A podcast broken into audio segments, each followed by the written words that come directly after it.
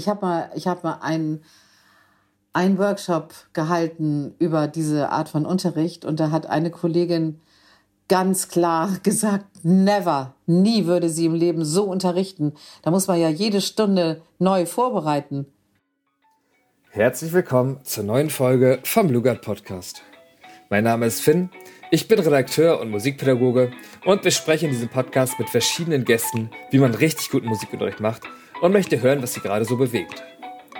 Mein heutiger Gast ist Bettina Künzel. Vor so circa einem Jahr haben wir schon einmal miteinander in diesem Podcast gesprochen. Da ging es um das Thema fachfremd Musikunterrichten. Heute geht es darum, wie man schülernahen oder schülerorientierten Musikunterricht gestaltet und warum es eigentlich aus Bettinas Sicht nur so möglich ist, wirklich guten Musikunterricht zu gestalten. Hallo Bettina, schön, dass du dir Zeit genommen hast, mit mir über deinen Musikunterricht zu sprechen. Du unterrichtest ja jetzt schon eine ganze Weile Musik und ich habe in der Vorbereitung gelesen, dass du schon immer nah an den Schülerinnen und Schülern unterrichten wolltest. Jedoch am Anfang eher so dich und deine Ideen in den Mittelpunkt des Unterrichts gestellt hast. Und das hat sich ja im Laufe der Jahre geändert. Und du stellst jetzt vor allem die Musik, die den Kindern und die den Jugendlichen so viel bedeutet, in den Mittelpunkt deines Musikunterrichts. Und mich interessiert jetzt, deine Lehrweise hat sich verändert. Was war denn eigentlich der entscheidende Wendepunkt? Der entscheidende Wendepunkt war zu erleben, dass es zwei Qualitätsunterschiede gibt. Wenn ich unterrichte, dass, dass ich selbst Material reinbringe, dass ich mir Mühe gebe, dass das Kinder oder Jugendlichen, also wir, wir reden von den, von den Klassen eins bis zehn, die ich unterrichte, das heißt einschließlich also Grundschule und Sekundarstufe eins, ähm, dass ich also mit den Schülern, mit denen ich arbeite, da gebe ich mir Mühe, bringe Schüler freundliches Material mit und mach und tu. Und es ist auch okay. Aber wenn ich das aufgreife, was die Schüler an Inhalten selber wünschen, sich wünschen für den Musikunterricht, dann wird das so schnell so viel besser, dass die Qualität steigt so enorm. Sagen wir es mal so rum. Wenn, wenn ich Material mitbringe, was ich ja auch tue, gibt es diese, diese Gesichter der Schüler, die einen angucken und sagen, okay, was wollen Sie denn heute mit uns machen? So, ne? Und das andere ist, es gibt die Gesichter der Kinder, die sagen, okay, wir haben hier einen Plan, wir, wir müssen jetzt ran, äh, wir, wir wissen, was wir jetzt machen. Weil wir haben das ja zusammen entschieden, was wir machen. Und dieser Unterschied, der, der siehst du gleich am Anfang von der Stunde in den Gesichtern. Und das ist einfach großartig. Da willst du gar mhm. nie wieder zurück. Ja, äh, du sagst jetzt gleich zu Beginn der Stunde sieht man die Gesichter.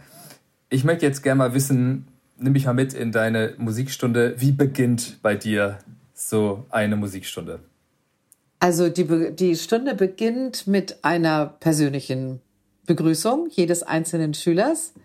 Ich sage also jedem einzelnen Schüler guten Tag, rufe den Namen auf und sage guten Tag und gucke den, dem ins Gesicht. Und normalerweise guckt er mir dann auch ins Gesicht oder sie und sagt auch guten Tag. Und damit habe ich erstmal einen persönlichen Kontakt und das ist mir sehr viel wert. Also ich habe den einmal wirklich wahrgenommen, individuell und einzelne. Und ich unterrichte ja sehr, sehr viele Schüler als Fachlehrerin. Und dadurch ähm, habe ich natürlich auch ein, ist eigentlich der totale Vorteil, geht eigentlich gar nicht anders, dass ich die Namen lerne. Also ich muss ungefähr 200 Namen pro, Schul pro Schulhalbjahr lernen. Und ähm, das das kann ich, wenn ich jeden Schüler einzeln begrüße und mit dem Namen verbinde immer das Gesicht mit dem Namen. Aber es hat auch diesen anderen schönen Effekt.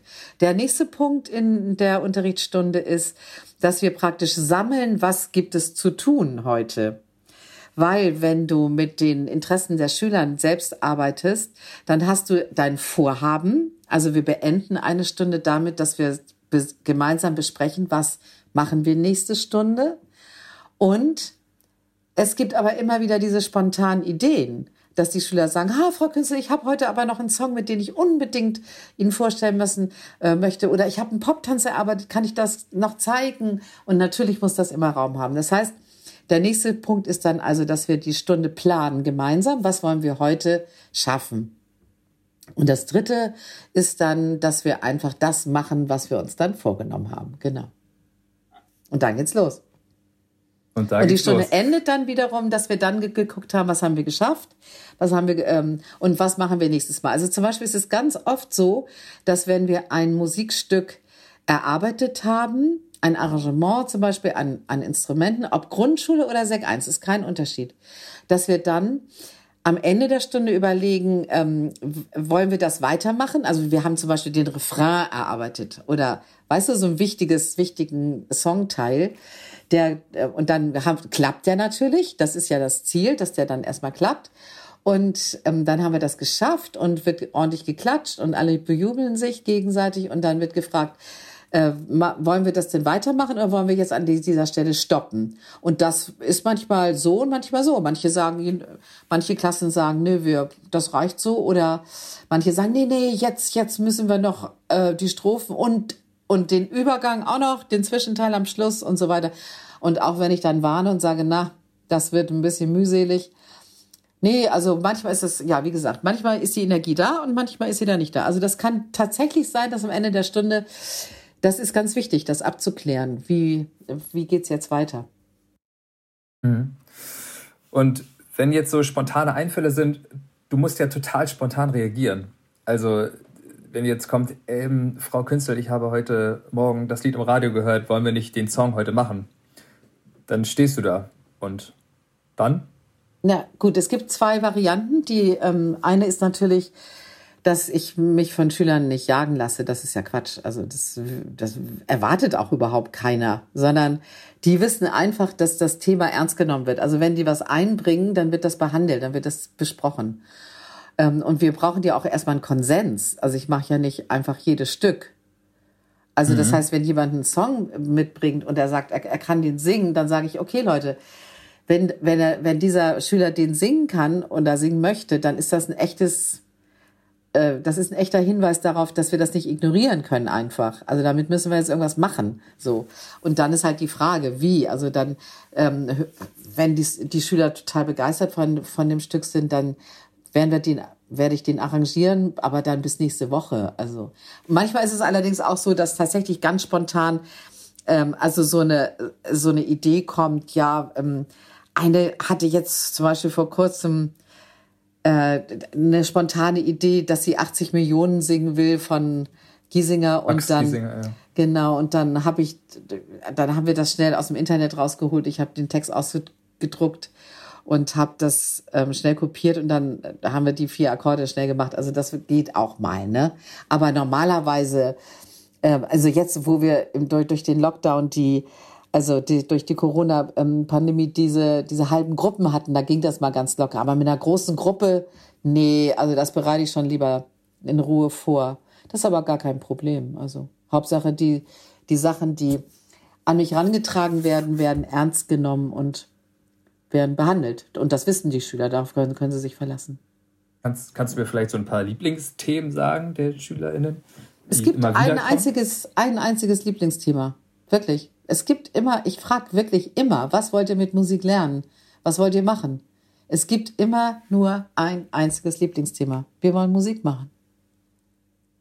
Wir wollen echte, also wir wollen echte Musik. Das beeindruckt mich total. Also da wird so viel an allen möglichen Inhalten von von Musikunterricht rumgezippelt, aber aber äh, im Ernst, also wenn die nach nach nach vier Jahren Musikunterricht aus der Grundschule rausgehen und haben vier Jahre lang Musik gemacht, das ist einfach das, das Tollste, was es gibt. Also, das heißt, sie haben die Instrumente gelernt, sie haben die Aufzeichnungen gelernt, sie haben das Zusammenspielen gelernt, sie haben alle möglichen, also, und sie hatten vor allem dieses Erlebnis, gemeinsam sowas zu machen und das noch mit der Musik, die sie selbst wünschen.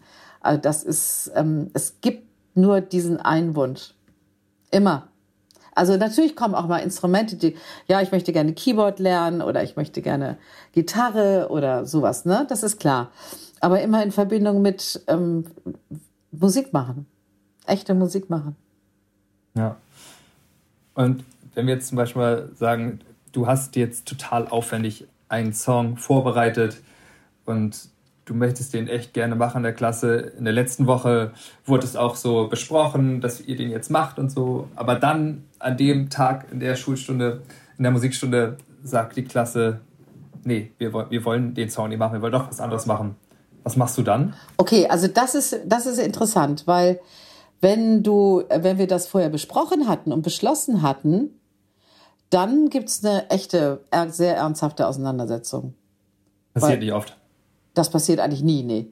Aber, nee. aber ja, es gibt mal so ein paar renitente Achtklässler, die finden das dann ganz witzig, aber in der Grundschule gibt's das überhaupt nicht. Also, ähm, also dann gehe ich mit denen richtig in die Debatte, dass ich mir Arbeit mache, hallo, nach einer Vereinbarung und Vereinbarungen werden eingehalten. Also normalerweise ziehe ich das dann durch und nur zur ganz großen Not gehe ich äh, komplett in die Selbstverantwortung der Schüler.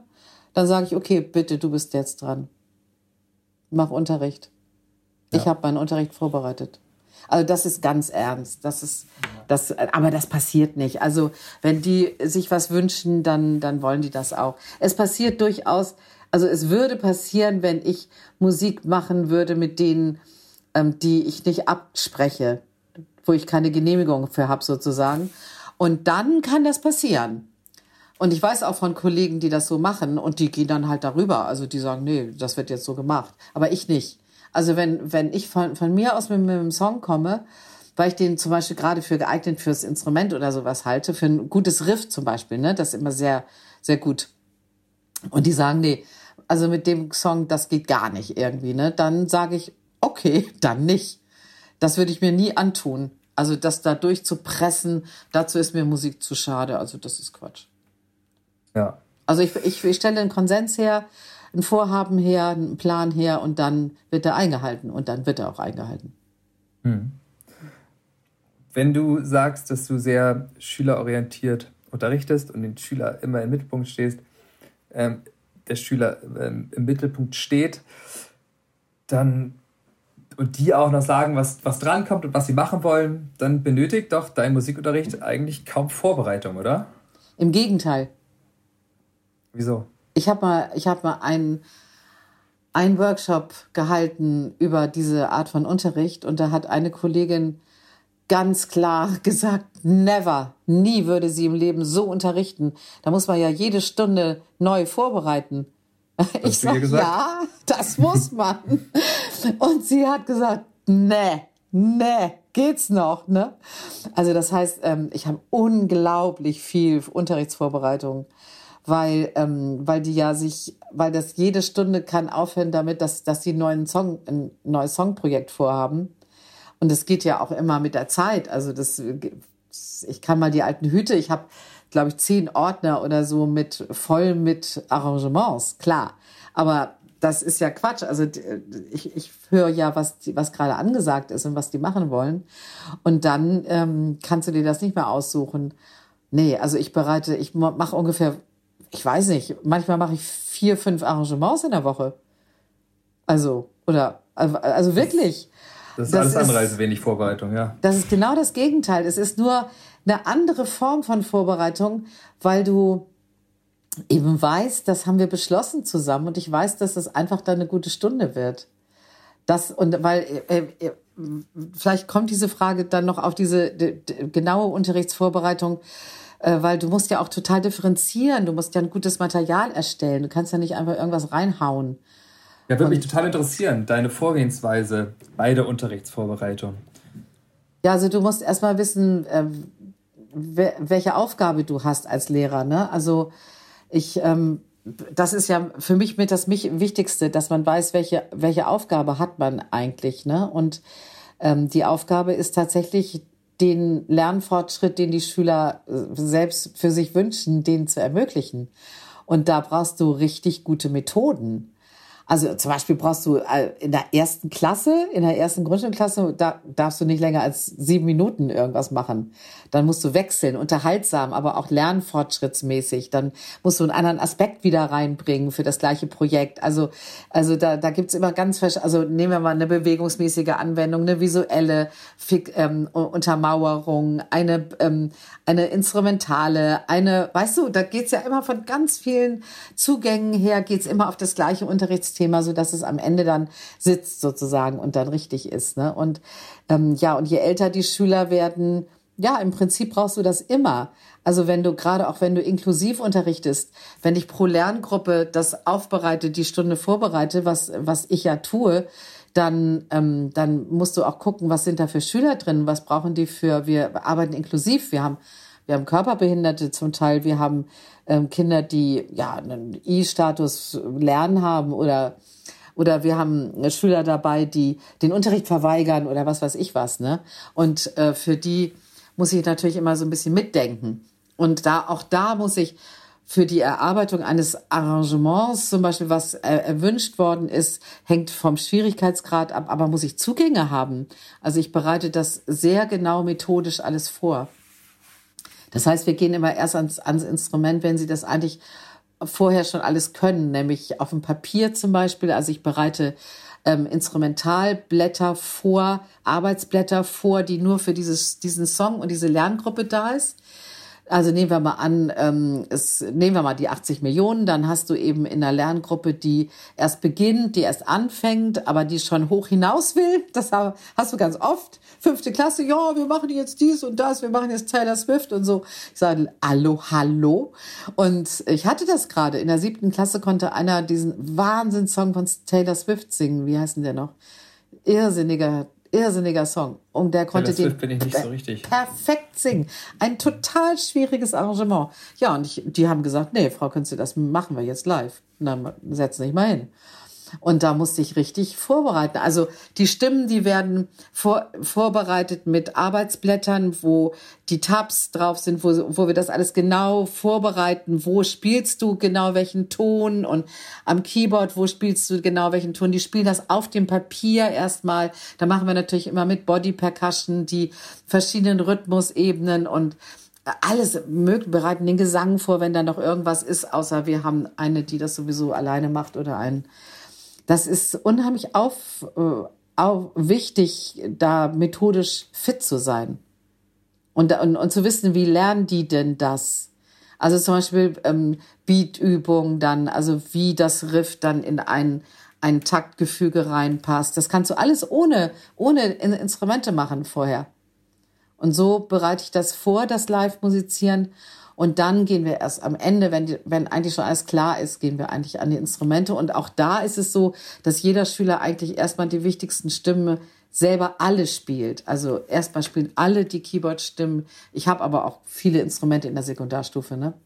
Das ist der Vorteil. Aber in der Grundschule würde ich das Im auch Musikraum, so. Oder, ja, oder, ja, ja, genau. Der, oder dann spielen alle erstmal die Bassstimme, teilen sie sich einen Bass oder die Gitarren oder so, da, damit sie sich dann aussuchen können, wenn wir Klassenmusizieren dann machen, was sie dann spielen wollen, was, was ihnen am, am besten gefällt und was sie gerne, wo sie sich am liebsten herausfordern wollen, dann im, im, im Klassenmusizieren.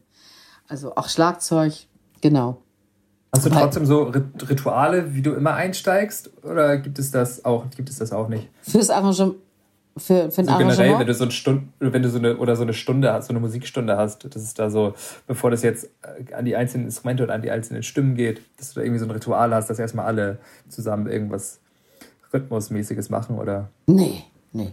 Also wir haben ja unser Vorhaben. Genau. Ja, ne, also ich, Gar keine Zeit für was anderes. Nee.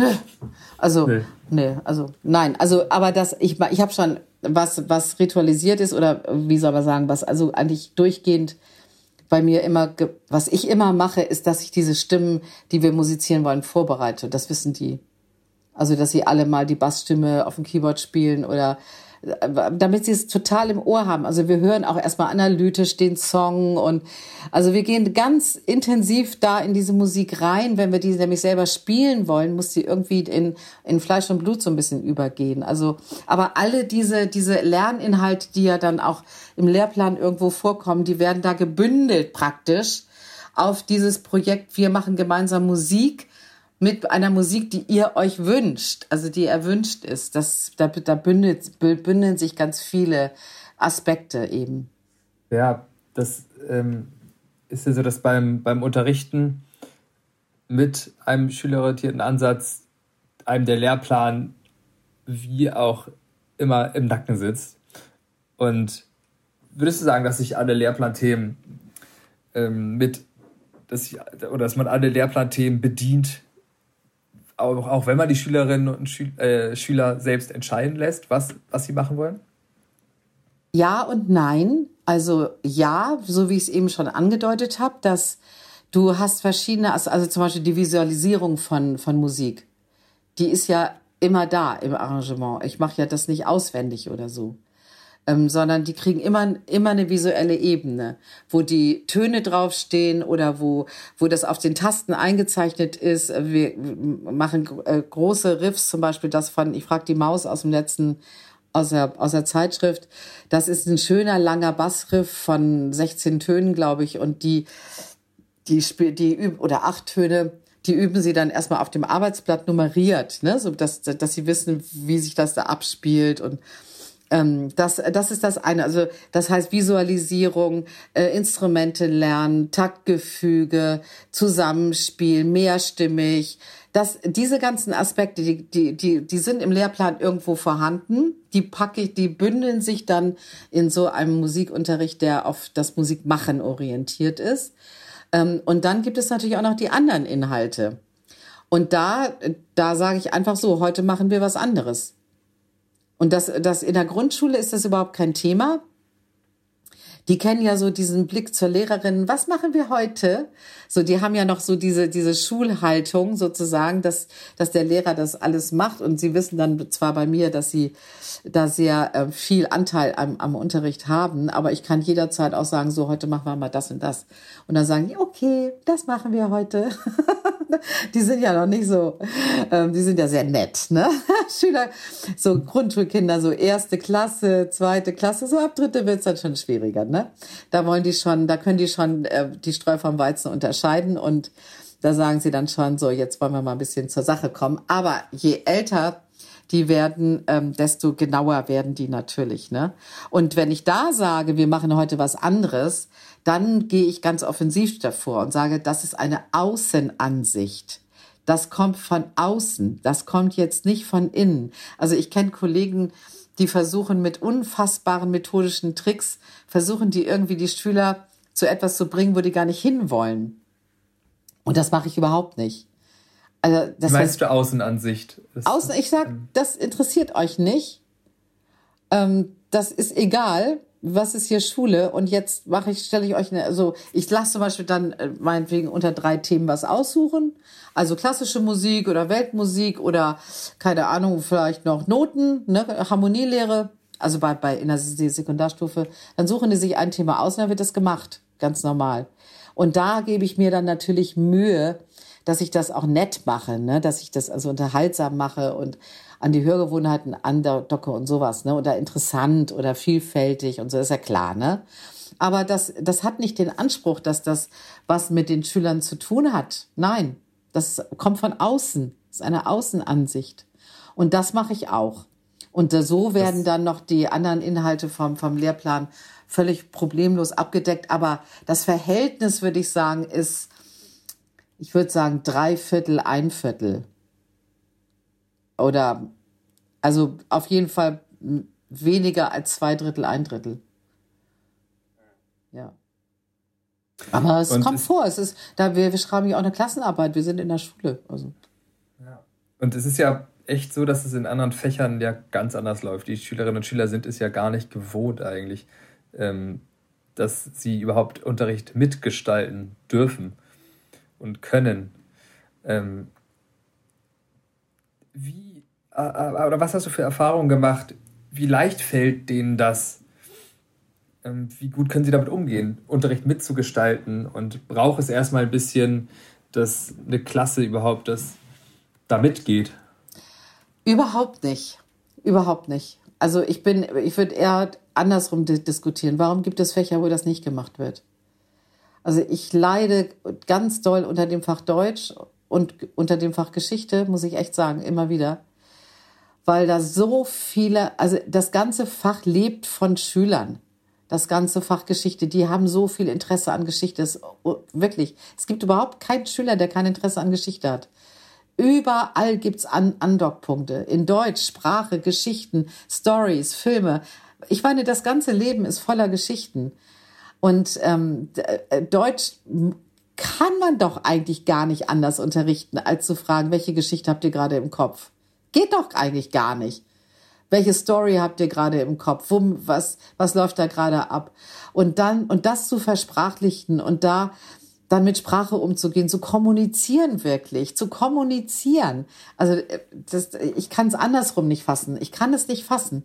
Warum, warum wird das, äh, da, äh, in Deutsch wird zum Beispiel die Grammatik komplett abgekoppelt vom Inhalt dessen, was ich erzählen will das, man muss das natürlich auch mal extra machen. Auch ich erkläre Tabs extra oder ich erkläre äh, die Aufzeichnung von, von Tönen extra, natürlich. Aber doch nur im Zusammenhang mit unserem Projekt. Wenn die ihre eigene Geschichte erzählen würden in Deutsch und würden dann da, da Grammatik benutzen, könnten sie sie besser erzählen. Sie könnten sie besser versprachlichen. Also ist mir völlig und ich kann es nicht glauben, wie das alles abgetrennt wird und wie die ganzen Geschichten der Kinder definitiv überhaupt nicht vorkommen. Das also würde ich so krass sogar sagen. Äh, und dann noch diese Zeiteinteilung, dass sie alles festlegen, wann was gemacht wird, ist zumindest bei mir so. Unglaublich, unglaublich. Also andersrum würde ich sagen, das Normalste von der Welt ist, mit Schülern darüber zu sprechen, was machen wir hier? Es ist unsere gemeinsame Lebenszeit und, und wir sind für Bildung da und wir wollen was lernen. So was lernen wir jetzt hier. Und dann geht das los. Und das ist meine, meine Kompetenz, das zusammenzubringen. Also die, ähm, die Lernstoff mit den Bedürfnissen der Schüler. Die wollen lernen. Schüler lernen gerne, sogar in der achten Klasse. Ja. Aber deine Unterrichtsweise so selbstbestimmt zu lernen, ist ja nun mal eher eine Seltenheit. Aber es ist kein Problem. Also, Wie lange ich, brauchst du, denkst du denn, oder hast du das Gefühl, es braucht immer ein bisschen Zeit, bis eine Klasse sich daran gewöhnt hat, an deine Unterrichtsweise? Nee, es braucht ein bisschen Zeit, bis sie mir das glauben. Mhm. Und zwar auch in der Grundschule, ganz stark. Eine vierte mhm. Klasse, die glaubt dir das nicht mehr. Die glaubt dir nicht, dass, ähm, wenn du sagst, ich arbeite übrigens mit Schülern, also das sage ich sofort, wenn ich da neu in eine Klasse reinkomme, ich arbeite übrigens mit Schülern zusammen und ähm, ihr äußert euch dazu zu den Dingen, die, die ihr machen wollt. Und ähm, ich bin dann dafür da, dass ich das auch so aufbereite, dass, es, dass das auch wirklich funktioniert. Das habe ich gelernt und ihr wisst mehr über Musik Bescheid als ich. Zumindest weiß ich weniger über eure Musik. Ich weiß gar nichts. Ihr wisst alles. Und ihr wisst auch, was ihr lernen wollt. Das weiß ich auch nicht. Das wisst ihr besser. Also, los. Wir arbeiten zusammen. Das glauben die einfach nicht weil sie das, weil sie ja von Anfang an gelernt haben, dass Lehrer methodisch so geschickt sind, dass sie, wie ich schon sagte, äh, den, den Schülern Dinge unterjubeln, die die, ähm, ja, die sie gut finden sollen, auch egal, ob sie es gut finden oder nicht. Also die Schüler werden ja nicht gefragt.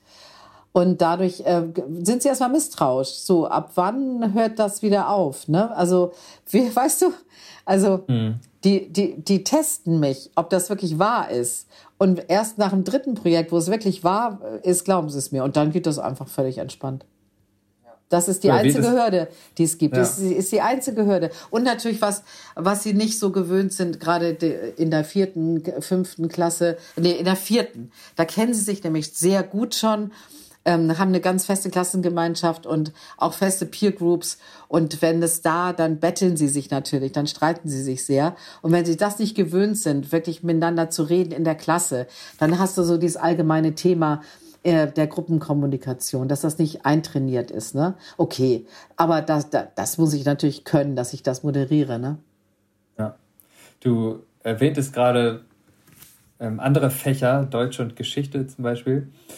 Und was würdest du sagen, unterscheidet Musikunterricht eigentlich von diesen Fächern? Kannst du da mal so die wichtigsten Aspekte, die du siehst, was das Fach Musik von den anderen Fächern unterscheidet, nennen?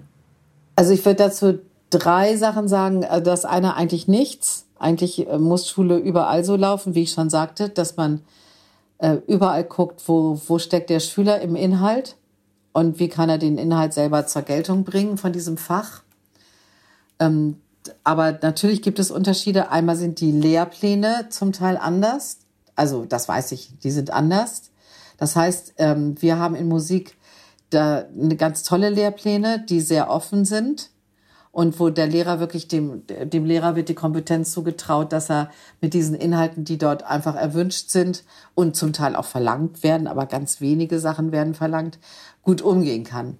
Das heißt, da wird nichts festgelegt und nichts ähm, da muss man nicht ein bestimmtes Thema einer bestimmten Anordnung der, der Jahr, der, des Schuljahrs machen oder sowas. Das ist totaler Quatsch. Also die Musiklehrpläne sind sehr gut und die, äh, ich glaube, die Lehrpläne von Deutsch und Geschichte, nun bin ich da kein Experte, oder Mathe ist, glaube ich, auch sehr genau strikt aufgeteilt, was wann genau passieren muss. Und da gibt es natürlich dann weniger Spielraum. Ne? Und dann gibt es natürlich als drittes diesen Inhalt Musik. Also Musik ist mit das Intimste, was es gibt. Außer man würde Deutsch so unterrichten, dass die Geschichten sind nämlich auch intim, aber man unterrichtet Deutsch ja so möglichst weit weg von Schülern oder gibt sich Mühe, am Schüler dran zu sein, aber die haben noch nicht den Switch gemacht, so zumindest da, wo ich es erlebe, haben sie ihn noch nicht gemacht. Ähm, ganz weg davon und ganz hin zum, zu den Geschichten der Schüler. Aber wir haben natürlich diese, diese Nähe zum Menschen. Also wenn wir gut Musik unterrichten, dann respektieren wir, dass Musik einfach ganz, ganz dicht an der Seele ist und äh, ganz viel mit Identität zu tun hat und mit ja, Intimität. Also Schüler ab der dritten Klasse definieren sich ganz stark über Musik und weil das, da kann, das ist ein ganz dichtes Fach. Und deswegen kann man ja auch so furchtbar viel falsch machen. Also wir alle wissen, was für Folgen das hat, wenn Musikunterricht schlecht unterrichtet wird. Dann vergisst man das sein Leben lang nicht. Und wenn es gut unterrichtet wird, vergisst man es auch nicht.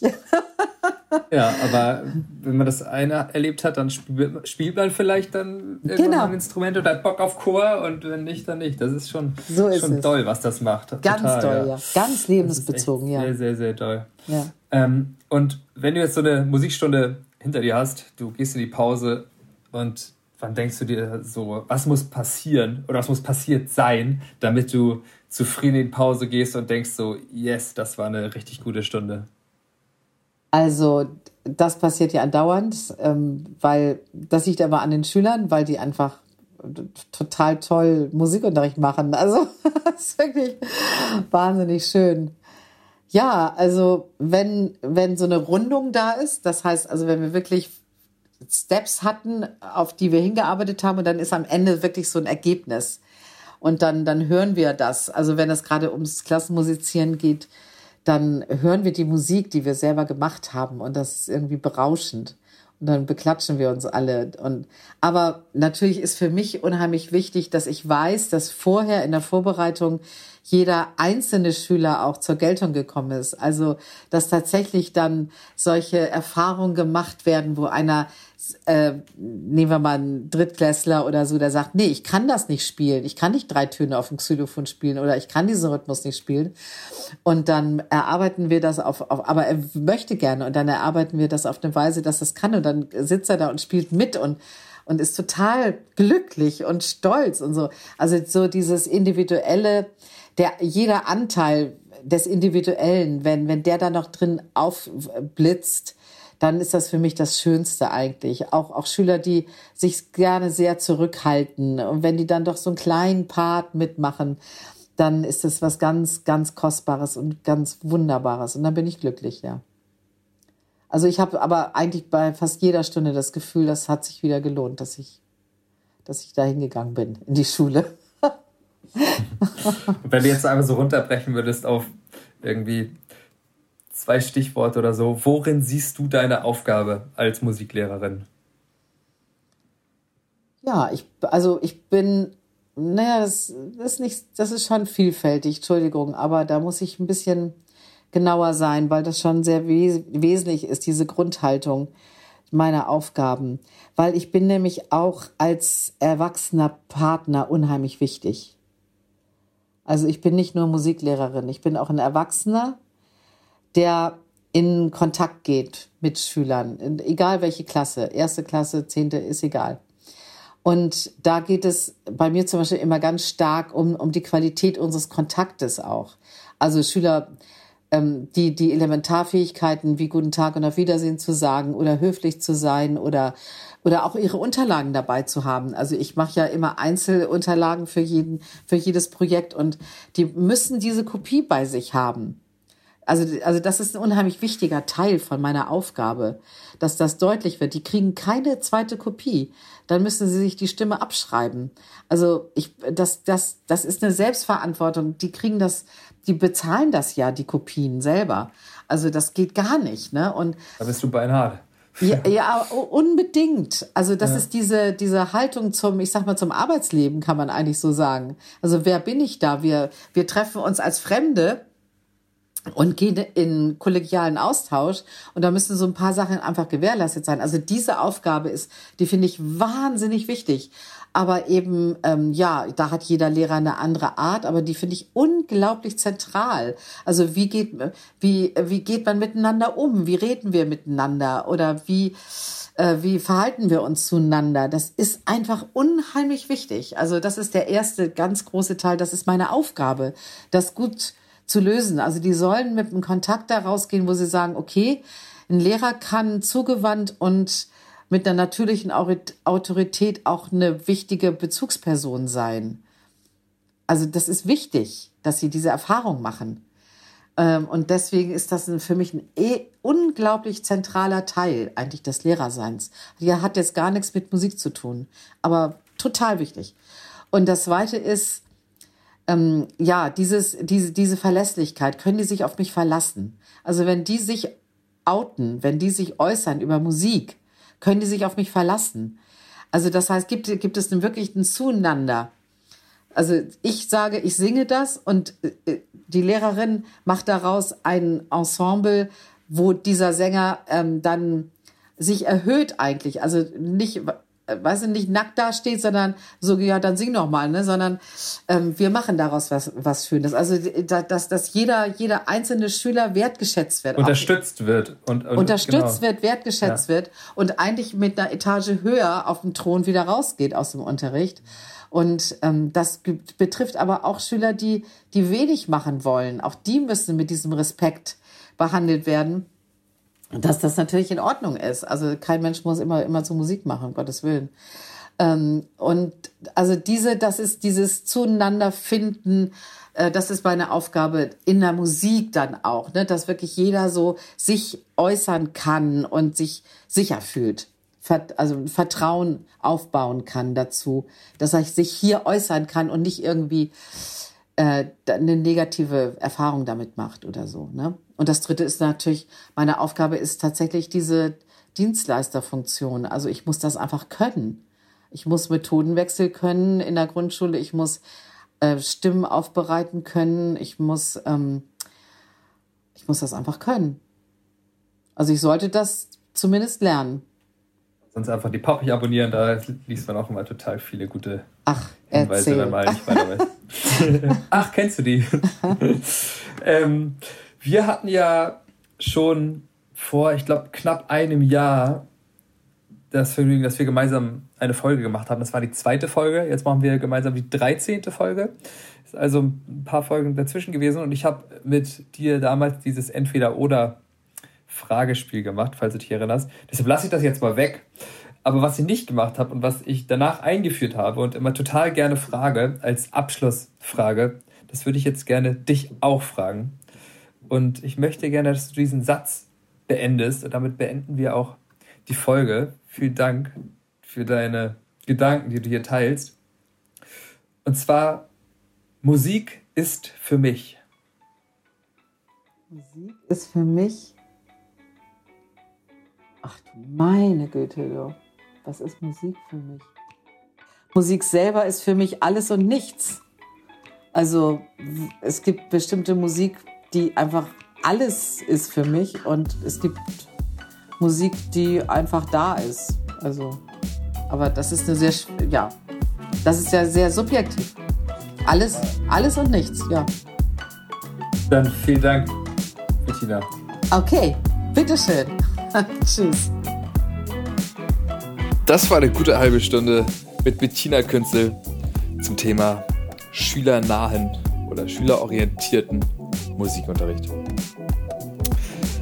Ja, schreibt uns doch gerne unter podcast.lugard-verlag.de, wie euch die Folge gefallen hat und was für Themen ihr gerne mal besprochen haben möchtet.